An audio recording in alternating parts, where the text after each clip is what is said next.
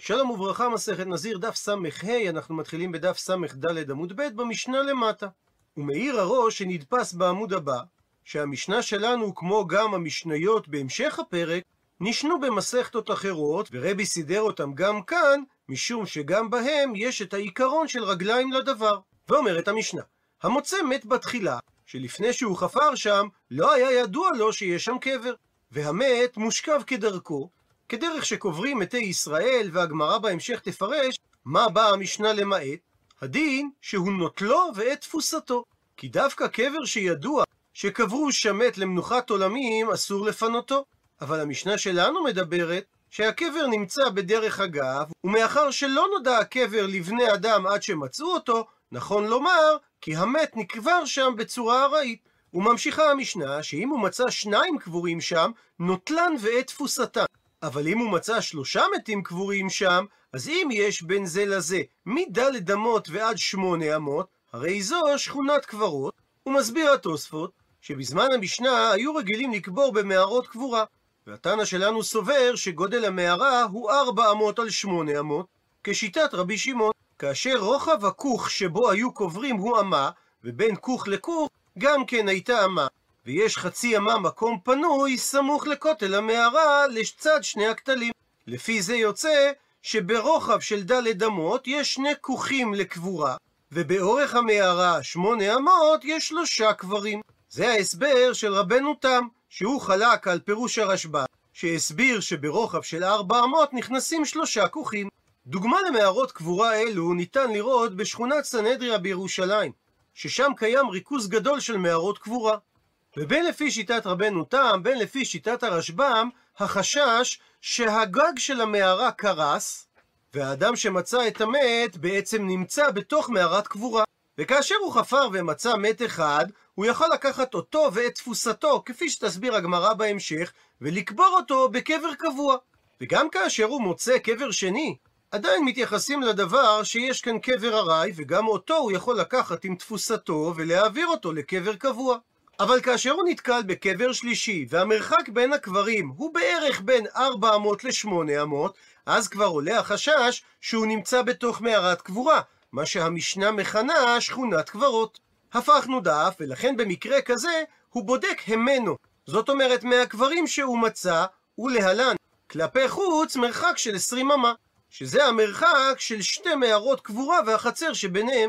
שמונה אמות כל מערה בפני עצמה, ועוד חצר בגודל של שש אמות על שש אמות. הוא מקשה על כך תוספות, שהרי שמונה ועוד שמונה ועוד שש זה לא עשרים אמה, זה עשרים ושתיים אמות. הוא מתרץ תוספות שרגילות הוא שכשאחת ממערות הקבורה היא מערה עבור אנשים בוגרים, וממילא היא אכן בגודל של שמונה אמות על ארבע אמות, אז המערה השנייה, לא עלינו, היא עבור נפלים.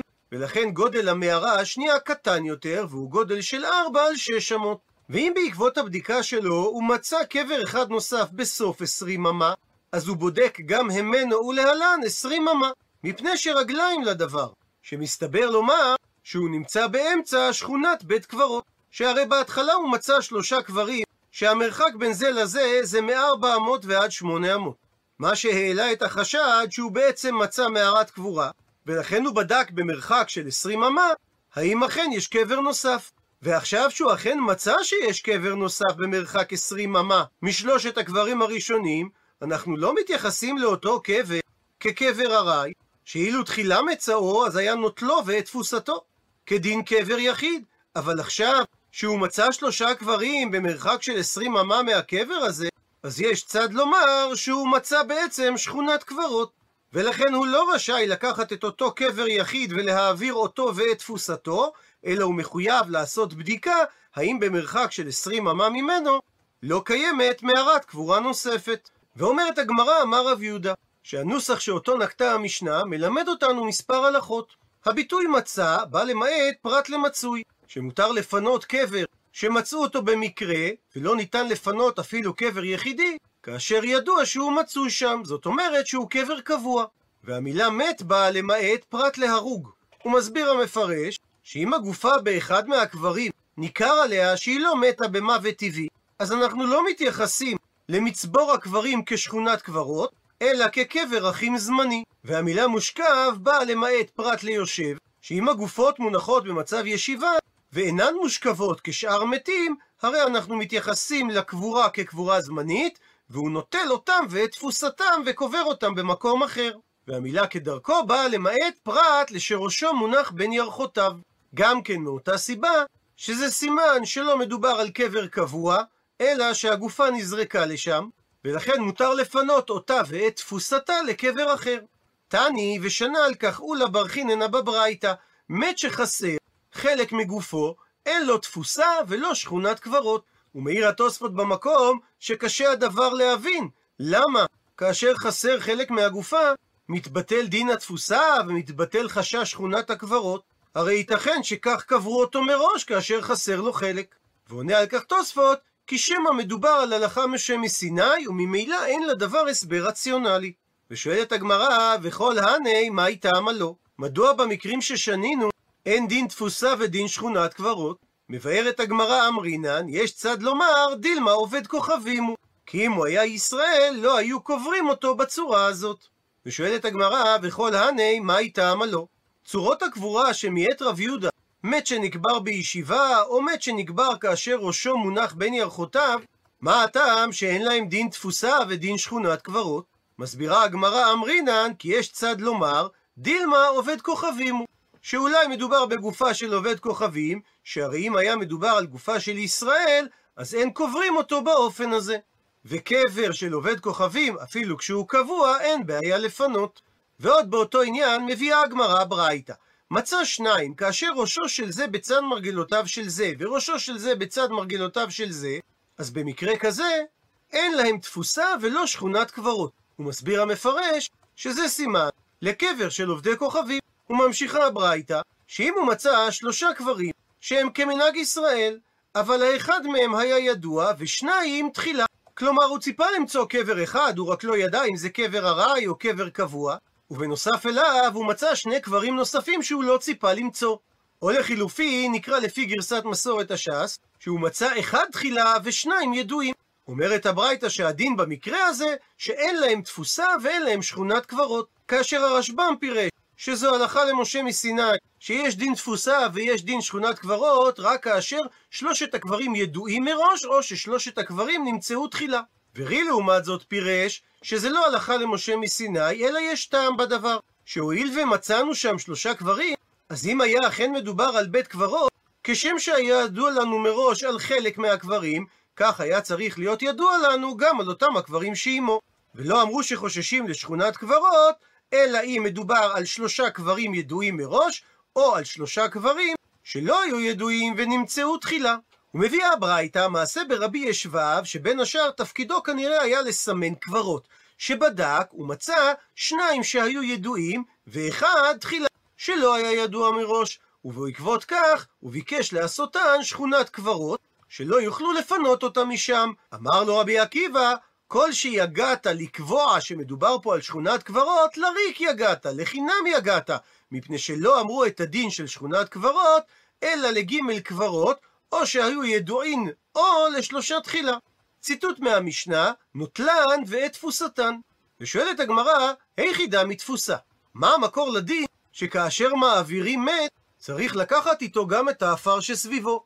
עונה על כך אמר רב יהודה שהמקור לכך אמר קרא שכתוב בפסוק שיעקב מבקש מיוסף, ושכבתי עם אבותיי, ונשאתני ממצרים, וקברתני בקבורתם, ויאמר, אנוכי אסך דבריך. ולכאורה ניתן היה לומר, ושכבתי עם אבותיי, ונשאתני וקברתני בקבורתם. ולמה אמר יעקב, ונשאתני ממצרים? אלא שבאה התורה לרמוז, שאמר יעקב ליוסף, טול עימי מאדמת מצרים. וזה המקור לדין תפוסה. ממשיכה הגמרא ושואלת, וכמה שיעור תפוסה? כמה עפר צריך לקחת יחד עם המת. פירש רבי אלעזר שהוא נוטל עפר תיכוח, ובנוסף לכך וחופר בבתולה, דהיינו בקרקע שמעולם לא חפרו אותה, שצמודה לקבר שיעור של ג' אצבעות. הוא מסביר הראש על פי הירושלמי, שזה מפני שהמועל שיוצא מהמת נכנס בקרקע בשיעור של ג' אצבעות. מקשה על כך הגמרא, מי טבעי קושייה ממקור תנאי על האמורה רבי אלעזר בן פדת. שיש ברייתא שאומרת, וכמה שיעור תפוסה, פירש את הדברים רבי אלעזר ברבי צדוק, ששיעור תפוסה זה שהוא נוטל את הקיסמין ואת הכססות וזורק את הוודאין ומניח את הספקות, והשאר מצטרף לרוב בניינו של מת ולרוב העצמות ולמלוא תרווד רקב. הוא מסביר הראש שיחד עם המת צריך לקחת את הקיסמין, דהיינו את העצים של הארון, ואת הכססות, את גושי האדמה שנבלע בהם המועל של המת, ויש מפרשים שכססות, הכוונה לעצי בשמים שהיו נותנים בארון הקבורה, והיו גונזים אותם כדי שלא יטמאו הנוגעים בהם. הוא ממשיך הראש בעמוד הבא, שהיו זורקים את הדברים שהיה ידוע שהם לא מן המת וגם אינם מטמאים. ושאר הדברים היו מצטרפים לרוב בניינו ומניינו, ולרוב העקב עצמות, ולמלוא כמות של תרווד רקב. ולכאורה קשה, שהרי בדף נ"א למדנו, שדין רקב זה רק כאשר ברכיבים יש 100% רקב, אבל אם משהו מתערב בזה, אז כבר אין כאן דין רקב. ולכן מסביר הראש שמדובר כגון שנקבר המת ערום בארון של שיש, כאשר עם הזמן נפתח הארון מתחתיו, והרקב של הגופה התערבב עם האפר שתחת ארון השיש. ובתערובת הזאת יש ספק האם זה מעפר הארץ או מרקביבות המת, ובזה באמת לא שייך דין רקב. אלא רק הרקב שנמצא בתוך הארון הוא ודאי מצטרף לשיעור כמלוא תרווד שגורם לטומאת מת באוהל. עד לכאן הסבר הברייתא, וממילא קשה על הסברו של רבי אלעזר בן הרב מהסברו של התנא רבי אלעזר ברבי צדוק. מתרצת הגמרא, הוא, דהיינו רבי אלעזר בן ערך, דאמר כי הייתן. הוא סובר כמו התנא של הברייתא הבאה, דתניא, וכמה שיעור תפוסה, אמר רבי יוחנן משום בן עזאי, נוטל עפר תיכוח וחופר בבתולה, דהיינו בקרקע שלא חפרו בה שסמוכה למת, בשיעור שלוש אצבעות. ציטוט מהמשנה בודק ממנו. הפכנו דף, אמר רבא, אם הוא בדק מקום מסוים ומצא בו מת, ופינה את המת ממקומו, ואז הוא בדק שוב, ומצא מת נוסף, ופינה גם אותו, והמשיך ובדק, ואשכח, ומצא מת שלישי, מה שמגלה למפרע ששלושת המתים נקברו שם בכוונה. הדין אומר רבא, לא היי מפנה לגבי הנח תרי, הוא לא מפנה את המת השלישי שהוא מצא לאותו המקום ששם הוא קבר את השניים הראשונים, ולא הניטרי לגבי האחד. ואין צריך שיפנה את השניים ויחזיר אותם למקום שבו נשאר השלישי, למרות שמסתבר שזה היה הקבר הקבוע שלהם. איכא דאמרי, יש גורסים שכך אמר רבא, כיוון שניתנה רשות לפנות את השניים הראשונים שהוא כבר פינה לפני שהוא ידע שיש שם שלושה, גם את השלישי מפנה להון. הוא יכול לפנות אותו לאן שהוא ירצה, שהרי גם השלישי הוא קבר אחד ולא נתקן שכונת קברות. דהיינו קבר קבוע כאשר יש פה רק מת אחד. מקשה על כך הגמרא, ולשבינו שכונת קברות. מדוע אמר רבא שמותר לפנות את הקבר השלישי? הרי מתברר למפרע שיש בו קיבוץ של שלושה קברים, וממילא זה מראה שמדובר על קבר קבוע.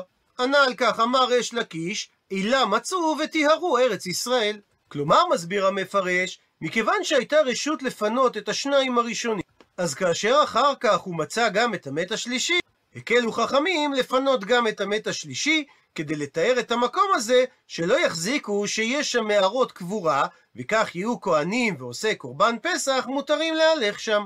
ושואלת הגמרא, מה הדין כאשר הוא מצא שלושה קברים, ואז הוא בדק מ-20 אמה מהם, ולא מצא קבר נוסף? מה יהיה הדין? הוא מסביר המפרש, האם נאמר שכיוון שהוא לא מצא קבר נוסף במרחק 20 אמה משלושת אלה, זה סימן שגם הם נקברו בקבר ארעי וממילא הם לא קנו מקומן וניתן להזיז אותם, או אולי, כיוון שבסופו של דבר מצאנו שלוש קברים סמוכים זה לזה, למרות שזה לא מצוי למצוא מערת קבורה בפני עצמה, בכל זאת נאמר שיש פה מערת קבורה ויהיה אסור לפנותן.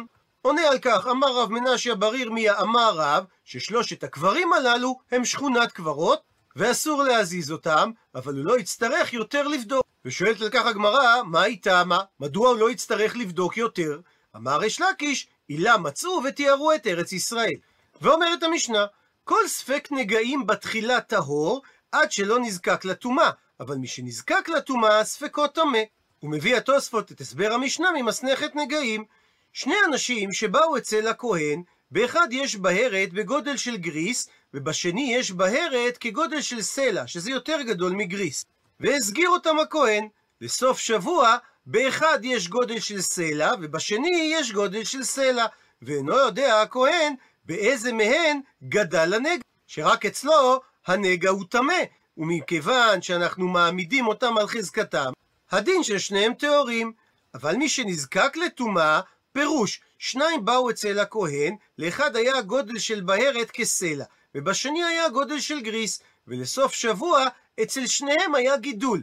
אצל אחד היה כסלע ועוד, וגם בשני היה כסלע ועוד. במקרה כזה הדין ששניהם טמאים, אבל לסוף שבוע נוסף, קטן הנגע ועמד אצל שניהם בגודל של סלע. שאצל אחד זה חזרה לגודל המקורי, ואצל השני זה עדיין יותר גדול מהגודל המקורי. והכהן אינו יודע אצל מי מהם זה חזר לגודל המקורי ואצל מי זה נהיה גדול יותר, אז הדין ששניהם טמאים, כי מעמידים כל אחד על החזקה שלו, ושניהם היו בחזקת טומאה.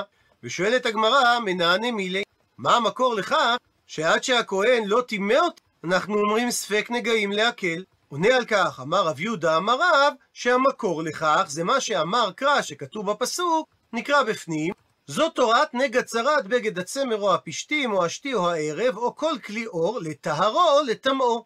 שהואיל ופתח בו הכתוב בטהרה תחילה, שקודם נאמר לטהרו ורק לאחר כך לטמאו, מזה נלמד שספק נגעים בתחילה להקל. מקשה על כך הגמרא אי הכי, אז אם כך, אפילו מי שנזקק לטומאה נמי, נאמר שספקות האור. שהרי אין חילוק בפסוק אם מדובר עד שלא נזקק לטומאה, או שמדובר אחרי שנזקק לטומאה. אלא אומרת הגמרא, שצריך לומר שהדין של המשנה לא נאמר מהפסוק, אלא מסברה, שכאשר יש ספק בדין, אז מעמידים אותו על החזקה האחרונה שידועה לנו. וכי יתמר, ומה שנאמר בשם דרב יהודה אמר רבא יתמר, הוא נאמר על המשנה הבאה ממסכת נגעים. אם בהרת קדמה לשיער לבן, הדין שהנגע טמא, ואם להפך, השיער הלבן היה קודם לבהרת, הדין שהנגע טהור. ואם יש ספק מי קדם למי, הדין שהנגע טמא. ורבי יהושע חלק על כך ואמר כי ה.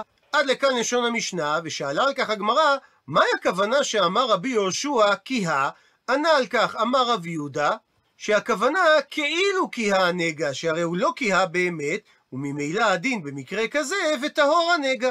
והקשתה על כך הגמרא, ודילמה, אולי נאמר שרבי יהושע התכוון לומר כי ה וטמא. כי אולי סבר רבי יהושע שכאשר הנגע נהיה כהה יותר, הוא דווקא נהיה טמא. ענה על כך, אמר רב יהודה אמרה, שהמקור לכך שכאשר קהה הנגע, הנגע טהור, מפני שאמר קרא לטהרו או לטמאו, והואיל ופתח בו הכתוב בטהרה תחילה, מזה נלמד שכאשר יש ספק האם הבארת קדמה לשיער או להפך, הנגע יהיה טהור, ולכן בהכרח שרבי יהושע התכוון לומר כי הווה טהור. ואומרת המשנה, שנמצאת גם במסכת זבים, בשבעה דרכים בודקים את הזב, והבדיקה נצרכת עד שלא נזקק לזיווה. זאת אומרת, עד שהוא לא ראה שתי ראיות, כי הראייה הראשונה של הזוב ממילא דנים עליה כקרי, אבל כאשר הוא רואה זיווה בפעם השנייה, צריך לבדוק האם אכן מדובר על זיווה, או האם מדובר על ראייה שהייתה באונס, שהיא אינה מטמאה בזיווה. ושבע הבדיקות הם במאכל ובמשתה, במסע ובקפיצה, ובחולי, במראה ובהרהור. הוא מסביר המפרש, באכילה ובשתייה, הכוונה, אולי מחמת רוב אכילה ושתייה הוא ראה את הזיווה. או אולי בגלל שהוא נשא משה כבד, או אולי בגלל שהוא עשה קפיצה בשיעורי התעמלות, או אולי בגלל שהוא היה חולה, או אולי בגלל שהוא ראה דבר מפחיד כמו שד או דבר אחר שגרם לו לפחד מחמתו, או אולי שהוא הרהר הרהורים אסורים. ואם מחמת אחד מהדברים הללו הוא ראה את הזיווה, הרי כבר אמרנו במסכת נידה שכתוב בפסוק מבשרו, ומזה דרשו ולא זיווה שמגיע מחמת אונסו. וממשיכה המשנה, אבל מי שנזקק לזיווה, זאת אומרת שהוא כבר ראה שתי ראיות, שגם הראייה השנייה הייתה בוודאות זיווה, אז את הראייה השלישית אין בודקים אותו. מפני שאפילו אם הראייה השלישית הייתה מחמת אונסו, או מחמת וספקו, והגמרא תפרש את זה בהמשך, או מחמת ושכבת זרעו, וגם את זה הגמרא תפרש בהמשך, הרי זיווה שלישית מחמת הדברים הללו עדיין טמאים, מפני שרגליים לדבר. שמסתבר לומר שהראייה השלישית לא בא לו מחמת הכאה, שמסתבר לומר שכיוון שהוא ראה כבר שתי ראיות של זיווה, גם הראייה השלישית היא ראייה של זיווה. ואגב כך ממשיכה המשנה לדין נוסף, המכה את חברו, ועמדו בעקבות כך הרופאים את החבר למיתה. אבל היה נס רפואי, והקל החולי ממה שהוא היה, אבל לאחר מכן הכביד החולי, ומת החבר המוכה. במקרה כזה, לפי תנא קמא, חייב המכה מיתה כדין רוצח. רבי נחמיה חולק ואומר שהמכה פטור ממיתה, מפני שרגליים לדבר. שהואיל והיה שלב שהחולי הקל ממה שהוא היה בהתחלה, אז מסתבר לומר שהמיתה לא באה מחמת ההכאה. ושואלת הגמרא, מנענה מילה, מה המקור לדברי המשנה שלאחר שאדם נזקק לדומת זיווה, דהיינו שהוא ראה שתי ראיות זיווה ודאיות, שוב אין בודקים אותו בראייה השלישית. ענה על כך אמר רבי נתן, שהמקור לדבר זה מה שאמר קרא, שכתוב בפסוק, נקרא בפנים, והדבר בנידתה ועזב את זובו לזכר ולנקבה, ולאיש אשר ישכב עם טמאה. הוא מסביר המפרש, שאחר שאמר הכתוב שתי זיוות, שזה רמוז במילה זב ובמילה זובו, אז הקיש שכתוב זכר לנקבה, כדי ללמד על הראייה השלישית, לומר לך, מה נקבה? שלא כתוב בה את המילה בבשרה, כמו שכתוב בזב, ולכן אפילו מאונסה, אם היא ראתה זיווה היא טמאה. הקישה התורה את הזכר לנקבה, שאף זכר, כיוון שראה שני פעמים ונזקק כאשר הוא ראה שני פעמים לטומאת שבעה, אז אפילו שהוא ראה את הטומאה השלישית באונס, כיוון שהוא כבר ראה שני פעמים שלא באונס, הרי הוא טמא והוא צריך לספור מחדש שבעה נקיים ולהביא ביום השמיני קורבן. ובלשון הגמרא, לראייה שלישית יתקש לנקבה. מקשה על כך הגמרא והתניא, והרי שנינו בברייתא, רבי אליעזר אומר, בשלישית בודקים אותו וברביעית אין בודקים אותו. שצריך לבדוק את הראייה השלישית מפני הקורבן, שאם הוא ראה את שתי הראיות הראשונות מחמת זיוות בוודאי ולא מחמת אונס, אבל את הראייה השלישית הוא ראה מחמת אונס, הדין שהוא אינו מביא קורבן. מה שאין כן, אם הוא ראה שלוש ראיות ראשונות שלא באונס, וראה את הרביעית בתוך ימי הספירה של השבעת נקיים, אז אפילו אם הראייה הזאת הייתה באונס, אין צורך לבדוק אותו אם זה היה מחמת אונס או לא, אלא זה סותר את שבעת הנקיים, והוא צריך לספור מחדש ולהביא קורבן. והרי לפי הסברו של רבי נתן, לא ברור מה טעמו של רבי אליעזר, שהרי יש היקש בפסוק בין זכר לנקבה בראייה השלישית. אלא מסבירה הגמרא באתים כמפלגי. נחלקו התנאים האם דורשים את המילה עת. רבי אליעזר דריש אתים, ורבנן לא דרשי אתים. רבי אליעזר דורש את הפסוק באופן הבא: והזהב זו ראייה ראשונה. המילה עת זה הזיווה השנייה, המילה זובו זה הזיווה השלישית, ולפי זה ההיקש לזכר ולנקבה מתייחס לראייה הרביעית. חכמים לעומת זאת לא דרשו את המילה עת, וממילא והזב זו הזיווה הראשונה, זובו זה הזיווה השנייה, כך שההיקש לזכר ולנקבה מתייחס לזיווה השלישית. עד לכאן דף ס"ה. למעוניינים בהרחבה, אמרה המשנה האחרונה שבשבעה דרכים בודקים את הזב, אולי הזיווה שהוא ראה הייתה מחמת אונסו. אחת מהדרכים זה במסע. זאת אומרת, בעקבות סחיבה של דבר כבד. ידוע כי בעקבות נסיעת מסע כבד, אדם יכול לקבל קילה, או כפי שהוא קרוי בעברית, בקע, שזו תופעה נפוצה גורמת לכאבים קשים, זיהומים, ולעיתים רחוקות אף לסכנת חיים. חשוב להבין כי למעשה מדובר במעבר של איבר או חלק מאיבר דרך פגם בדופן השכבה המגנה על הבטן אל מחוץ לחלל הבטן. התסמינים הם תחושת מלאות או נפיחות באזור המפסעה, שבולטת יותר בזמן מאמץ גופני, עיטוש או שיעול. בנוסף, ייתכנו כאבים באזור המפסעה או בבטן התחתונה בשל מתיחת קרום הבטן, או כאשר תנועתיות מעי מופרעת בגלל הקילה. הכאב יכול להיות מוקרן גם לאזור שק האשכים. הסיבה שאני מדבר על הנושא, זה בגלל שקיימת תופעה אחרת, עם תסמינים די דומים, שרוב האנשים לא מכירים אותה, וזה תסביב האשך. שזה מצב בו האשך מסתובב סביב עצמו, וכתוצאה מכך נגרמת חסימה בכלי הדם של האשך, שמאבד את חיותו ומתנוון.